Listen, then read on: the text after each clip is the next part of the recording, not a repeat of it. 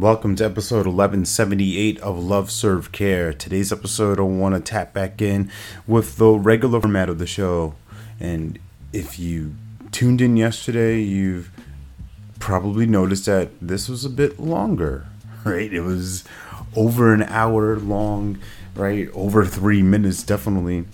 And it was one of those special episodes, not a throwaway, because there's a lot of meat in there, there's a lot of goodies in there and I'm curious for you how would you like to be acknowledged in that way?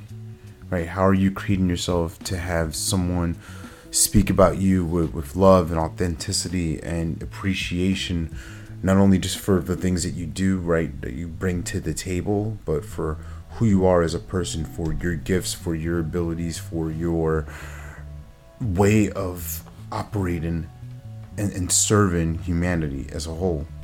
How would you like that? And if you're not experiencing that, if you you don't have that in your realm, your field of possibility at the moment, then create that. If it's something you want, right? It has to be a genuine thing. It has to be a genuine, authentic space of being who you are to give and not necessarily just get. And so maybe that question was framed a little bit off or, or weird, but really kind of considering that of, you know, it's almost a legacy question. How do you want to be remembered? How do you want people to know you? How do you want to show up? And it's a scary thing because that requires the vulnerability of putting yourself out there. That requires a vulnerability of you shedding away any mask, any of your winning strategies, anything like that it's you being you, you being real and and upfront with folks.